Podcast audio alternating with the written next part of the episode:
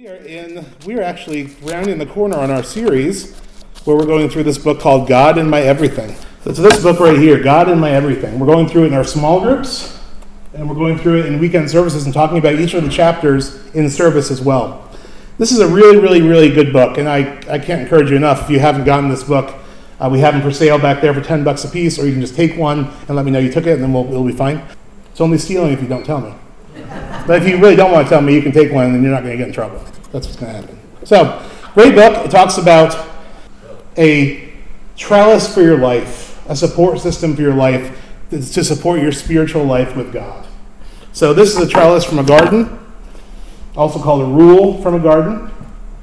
And this allows plants to climb up it and get into sunlight so they can be maximally healthy and receive the nutrition and sunlight that they need to grow. And so, a trellis for our spiritual life, it's a figurative thing.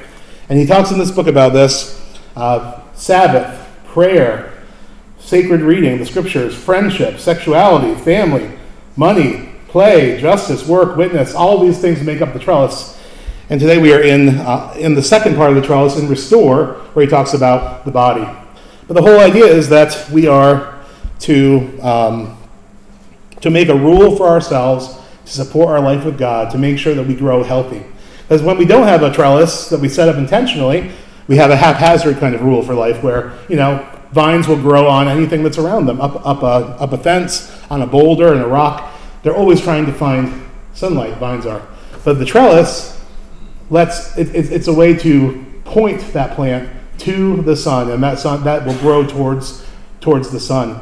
That is, uh, Everything that touches Jesus grows no matter what. But a trellis for your life, an intentional rule of life that you use, uh, can make it all the more impactful.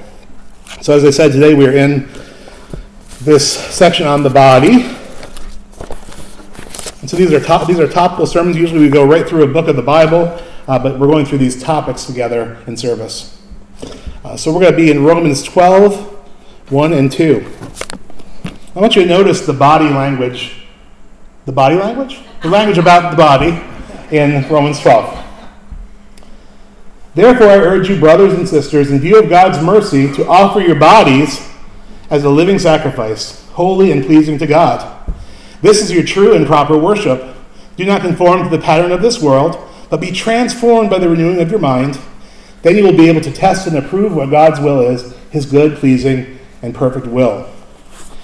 This, along with a lot of other scriptures, actually talk about offering your body to God, you know, your, your, your very self to God. Now, in, in Christian history, because of different types of philosophy that were propagated around the time people were making theology, sometimes uh, the body was seen as a dirty, bad thing, and the spirit was seen as being a good thing. So we want to, you know, basically ignore the body, the physical body, and focus on the spirit. That's a problem because the body the mind, the spirit are all one. And what happens to your body also happens to your spirit in a way, if you will. Um, and this is this is a really interesting thing to think about. But in this one passage, it talks about your body.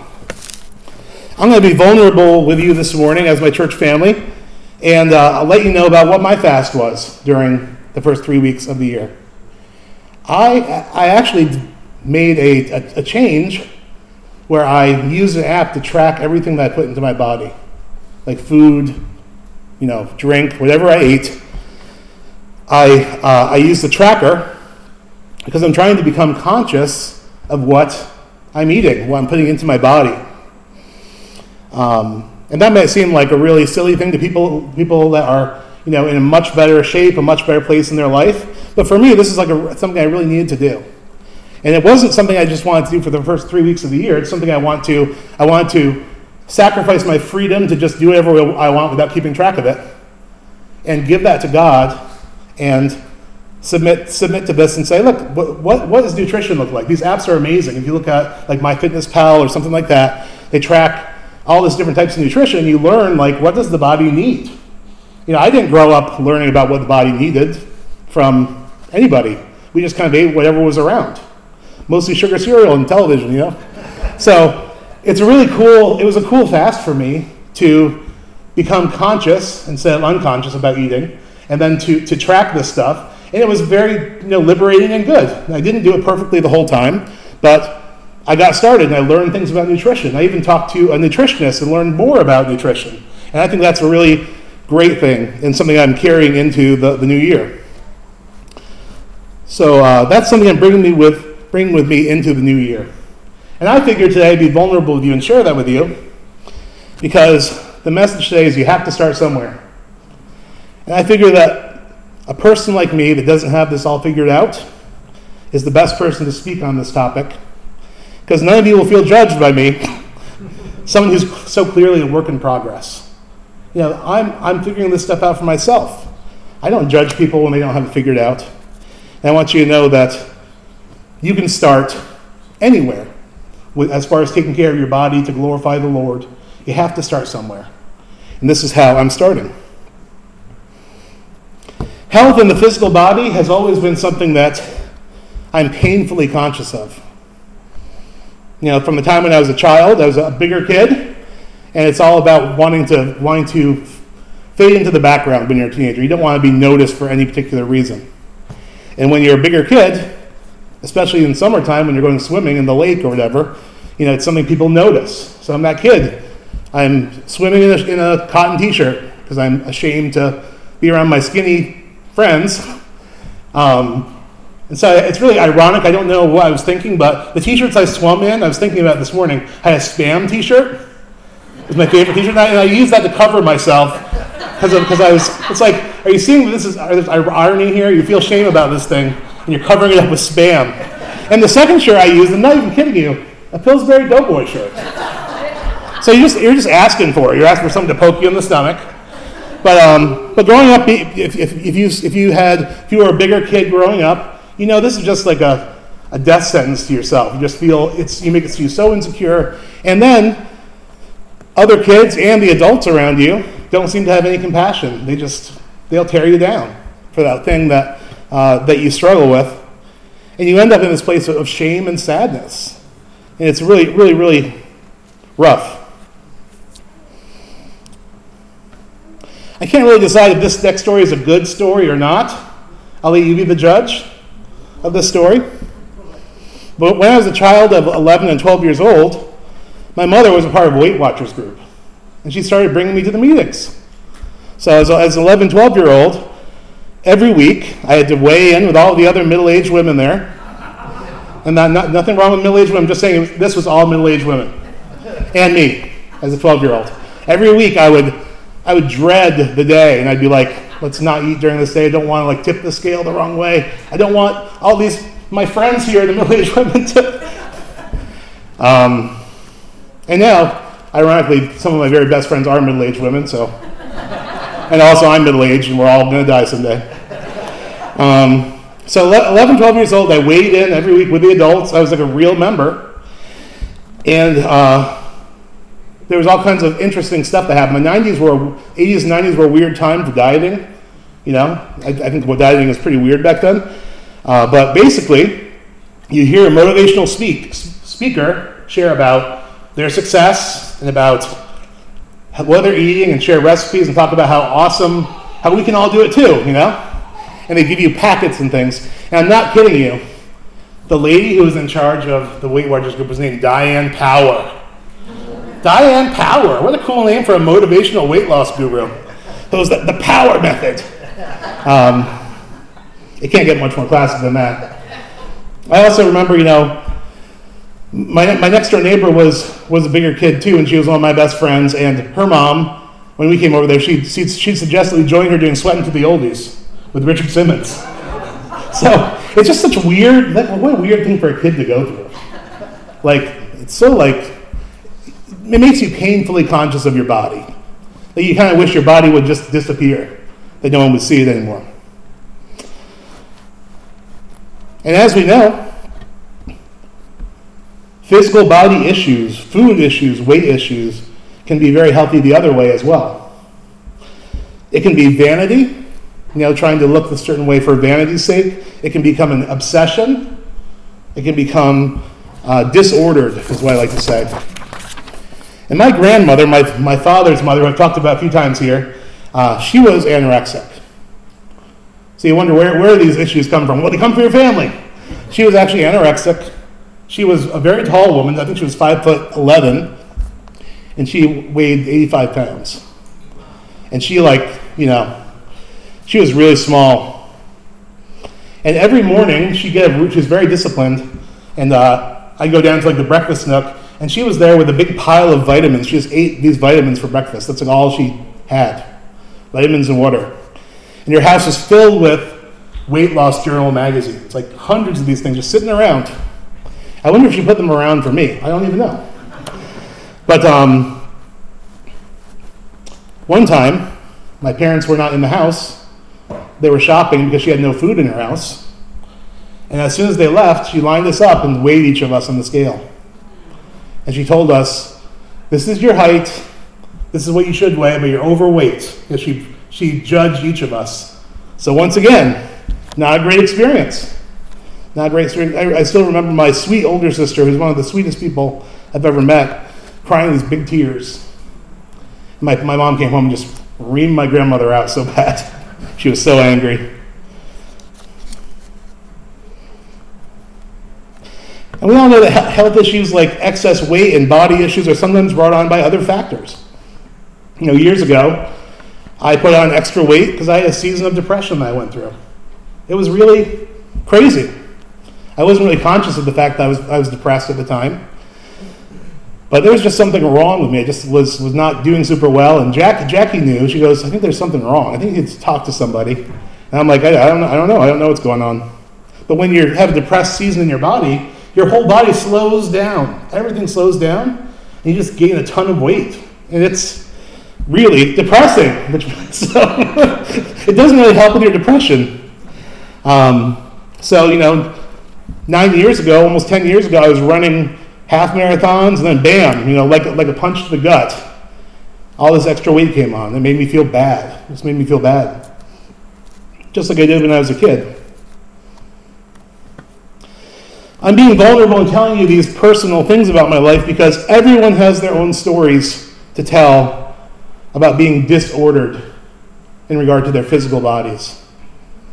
Whether it's anorexia or other issues, um, we have a lot of disorder in this part of our lives. Even something as innocent as a fast that we do together or Lent that we do together, those things, for some people, can trigger them with these serious uh, issues.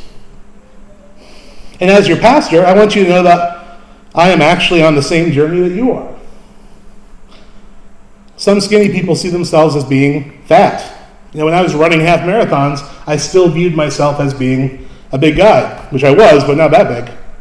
You know, some larger people uh, feel judgment from others who don't know their entire story. They, they figure you're like a lazy 600 pound life reject from TLC. Um, but whether it's, whether it's how we view ourselves, how we feel about how others view us, the result is the same. It's shame and disorder. Now, another good word for sin is disorder. We think about sin as being a particular behavior that sins against God, but, but it's the disordered life. You inherited some sin from your family. You were sinned against. You were abused. All this stuff that's happened to you, you have been a victim, but at the same time, be, being a victim has disordered how you look at things.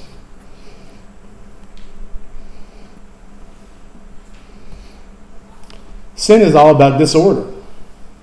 And Jesus died for sin. All these complicated issues surrounding the body and health do not take away my belief that taking care of our bodies is a very, very important part of our trellis. Even though we are broken or depressed or feel shame about how we do or do not look, Jesus wants to set us free from shame. That's what he wants to do and help us to become ordered in regard to our physical bodies. Because how can you offer to God your body as a living sacrifice if you're so disordered in your body, how you look at yourself? But Jesus wants us to go from shame and disorder to, to becoming ordered in regard to how we see our bodies. Now, Jesus died on the cross so that we would not have to live in shame. That's one of the reasons Jesus died on the cross. Guilt is about feeling bad about something you've done. Shame is about feeling bad about who you are. And Jesus died for shame.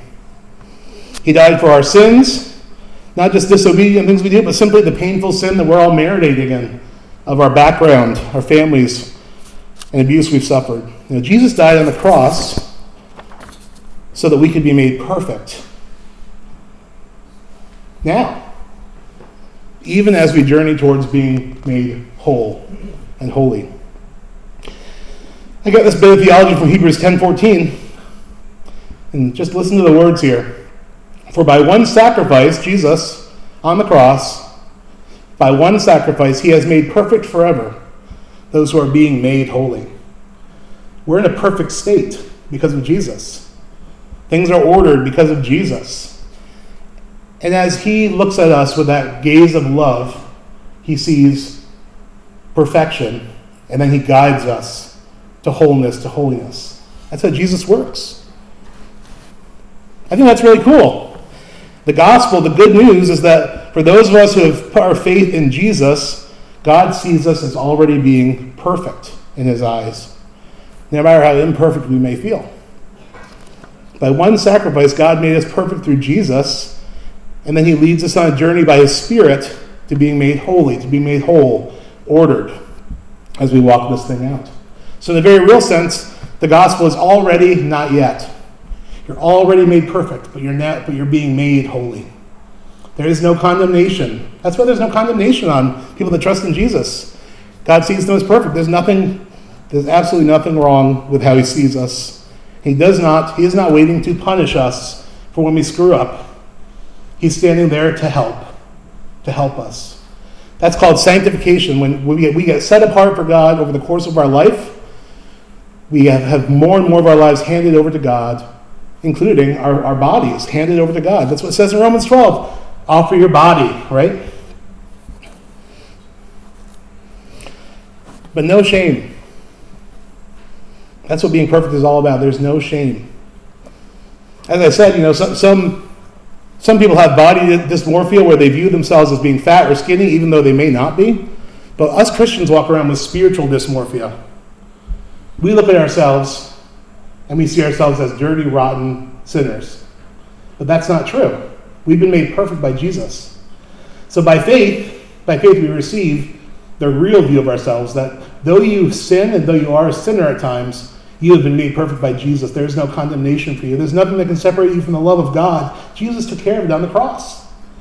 So spiritual dysmorphia is a problem too. And a lot of Christians walk around with those feelings. That's the good news of the gospel. And taking this good news in deeply, even in these very painful areas of our lives, where God is tenderly touching us and working in our lives, taking in this truth is the only way to get rid of shame that I know of. So that all of our lives are bathed in the light, not in darkness. God, you know, God cares about the body. I read in Psalm 139, you're called to worship for you created my inmost being. You knit me together in my mother's womb. I praise you because I'm fearfully and wonderfully made. Your works are wonderful. I know that full well. How's that for an identity marker? Fearfully and wonderfully made.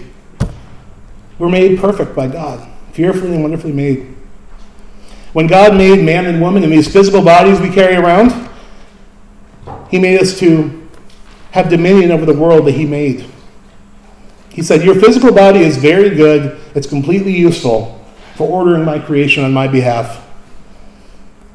And let's not forget, Jesus Christ came in a body, flesh and blood body.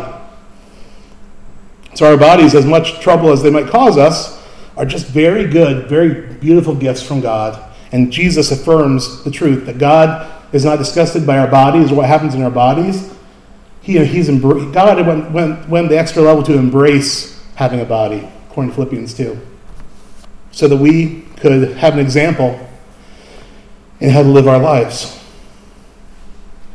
As Ken points out in our book, the living God indwells our bodies. This is the second reason that the body is so important to God. The living God indwells our bodies by his Spirit. And our bodies are not our own, but belong to God. 1 Corinthians 6, in my sexuality sermon, I shared this passage, but in 1 Corinthians 6 19, says, Do you not know that your bodies are temples of the Holy Spirit, who is in you, whom you have received from God? You are not your own, you were bought with a price. Therefore, honor God with your bodies. That's more body language in the Bible that we often overlook. Honor God with your body, because you're a temple of the Holy Spirit. You are the Holy of Holies now. The dwelling of God is no longer in buildings, in special places, in special buildings, in special lands, but the dwelling of God is now with men and women in their bodies. It's awesome. And we're not our own. And finally, the verse I started with, Romans 12. I urge you, brothers and sisters, in view of God's mercy, to offer your bodies as a living sacrifice, holy and pleasing to God. This is your true and proper worship. Do not conform to the pattern of the world, but be transformed by the renewing of your mind. And you will be able to test and approve what God's will is, his good, pleasing, and perfect will. And notice it doesn't say offer your soul to God. It doesn't say in view of God's mercy, offer your spirit to God. It says offer your body to God as an act of worship. So these bodies we get, as much as they might cause us trouble, they're good gifts from God, the temple of the Spirit, fearfully and wonderfully made. And no matter how disordered they can become, they're good. They're good. And for this reason, we are to honor God with our bodies. In our book, Ken says it so well. He says physical practices are spiritual practices because the body is completely integrated with the spirit. What happens to the body happens to the spirit. They are intertwined. That whole, that whole picture of depression is such an interesting picture because what happens to your spirit then happens to your body. And sometimes it's the other way around. Something that happens to your body happens to your spirit. You, you become thoroughly depressed to the point of being unable to do anything about it on your own. So, what happens to your body does happen to your spirit. What happens to your spirit happens to your body. They are one and the same, they're important, they're intertwined. So, the trellis of our spiritual life with God must involve caring for the bodies He's given us. With adequate sleep, with nutritious food and water, and with some kind of movement.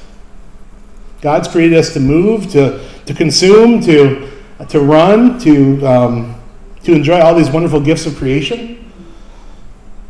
I don't want to put Mike on the spot, but I, lo- I love watching Mike's Facebook feeds. Has all the, all the beautiful gifts of creation are on his face, all the food that they, got, they eat and places they go.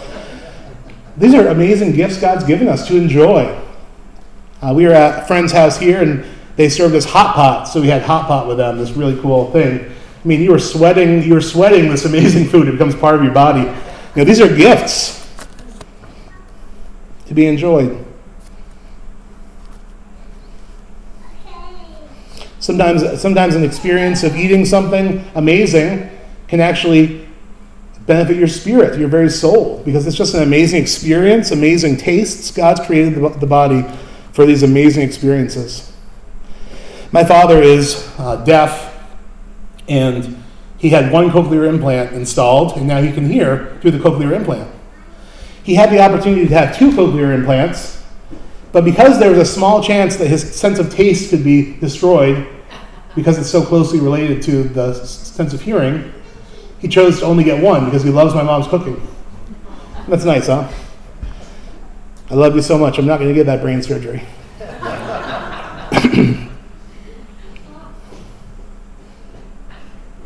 But we are to honor God with our bodies through nutrition, through water, through movement. Uh, this is to be the trellis of our life. So, in a very real way, perhaps a routine at the gym or a routine of, of hard work becomes for you a spiritual practice. Like, like praying, like reading the Bible. You know, when my alarm goes off on Mondays, I know it's as tired as you might be, get up and go to the gym. It's God calling me to worship. To move that elliptical like a really good middle aged woman. I sound so sexist and awful right now, and ageist. But I'm not. I'm just, it's a callback. You gotta listen to the beginning of the sermon.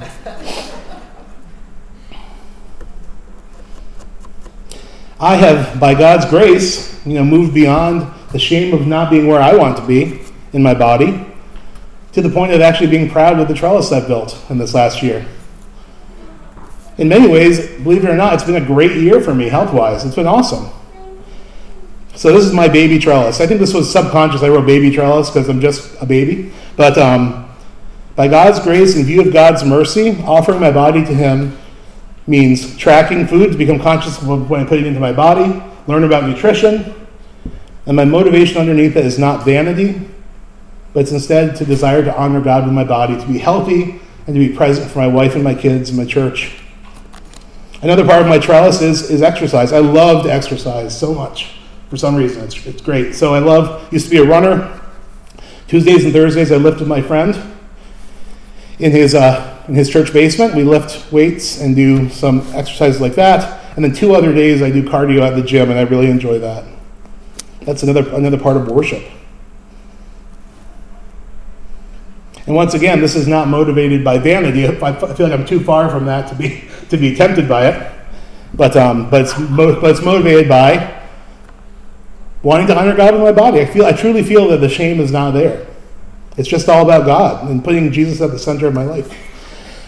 A good friend in the church years ago, he had small children. They're older now, and even adult children. But he remarked to me, "Oh, I started I started lifting and doing weight training even though I've never done that before. I'm like, oh, really? Why? He goes, I want to be able to lift my kids because he felt he was too weak to really play with his kids. So part of him honoring the Lord with his body was, I want to get to a place where I can be there for my kids. That's a really cool thing. I never forgot that. Another part of the trellis for me is sleep. I love to sleep. I've had insomnia issues and other issues with sleep uh, in my life, but in the last year I figured out how to sleep longer, to sleep better. That's been great. Um, and again, whether it's eating, moving, drinking, sleeping, this is all stuff that makes your spirit better, makes your spirit well, makes you become in order instead of being disordered.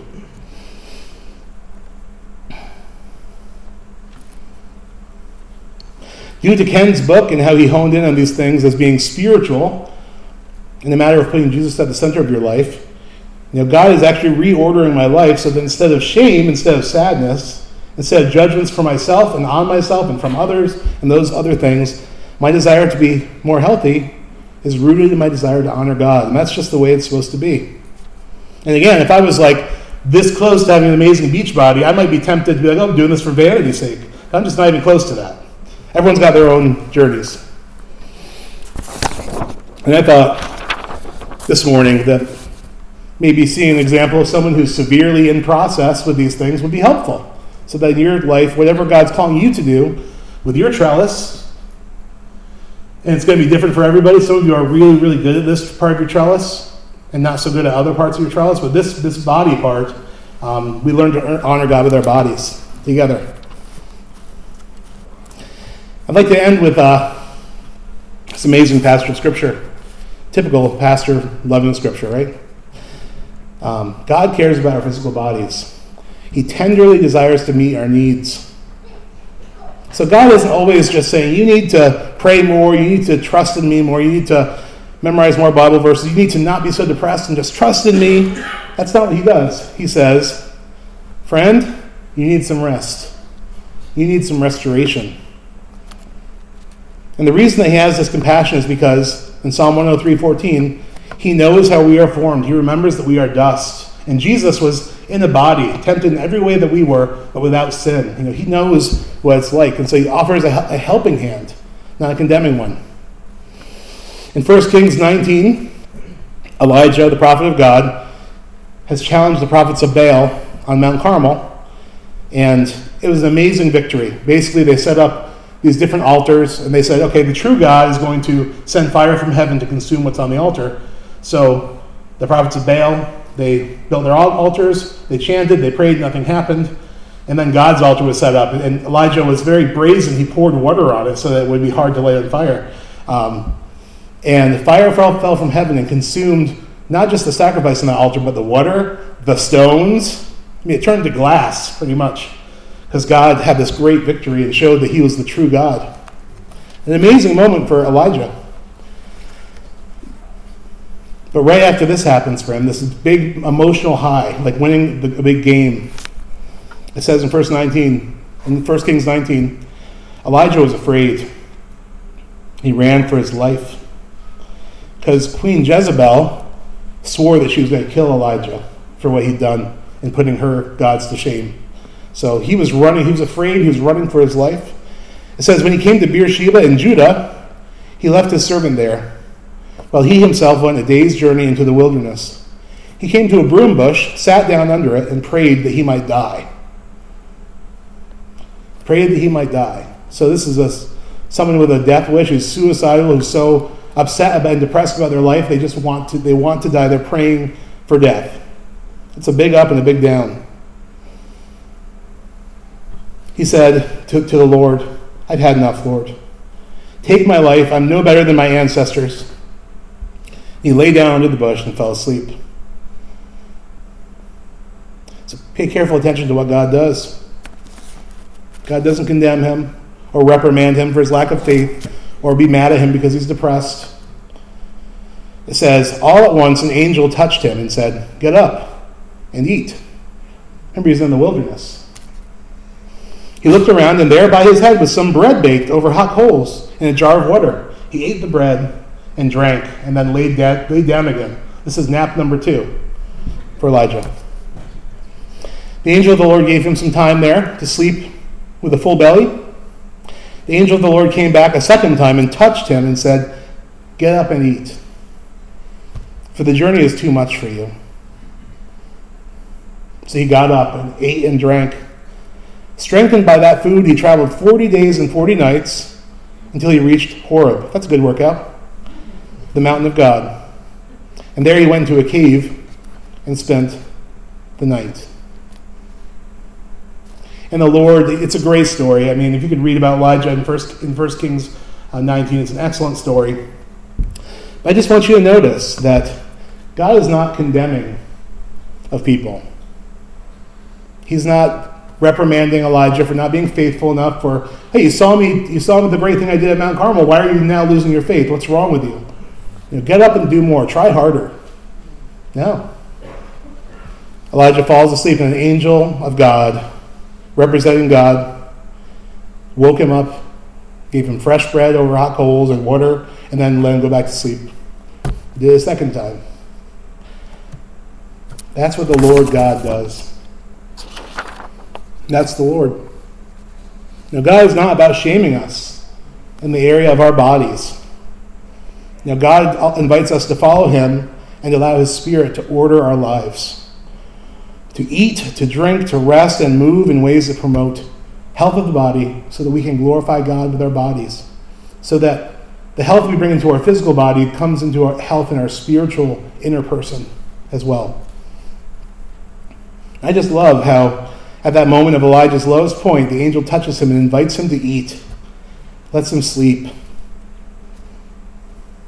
Elijah is depressed, he's exhausted, he's scared, and desiring death, and God offers rest for his soul. Rest for his soul.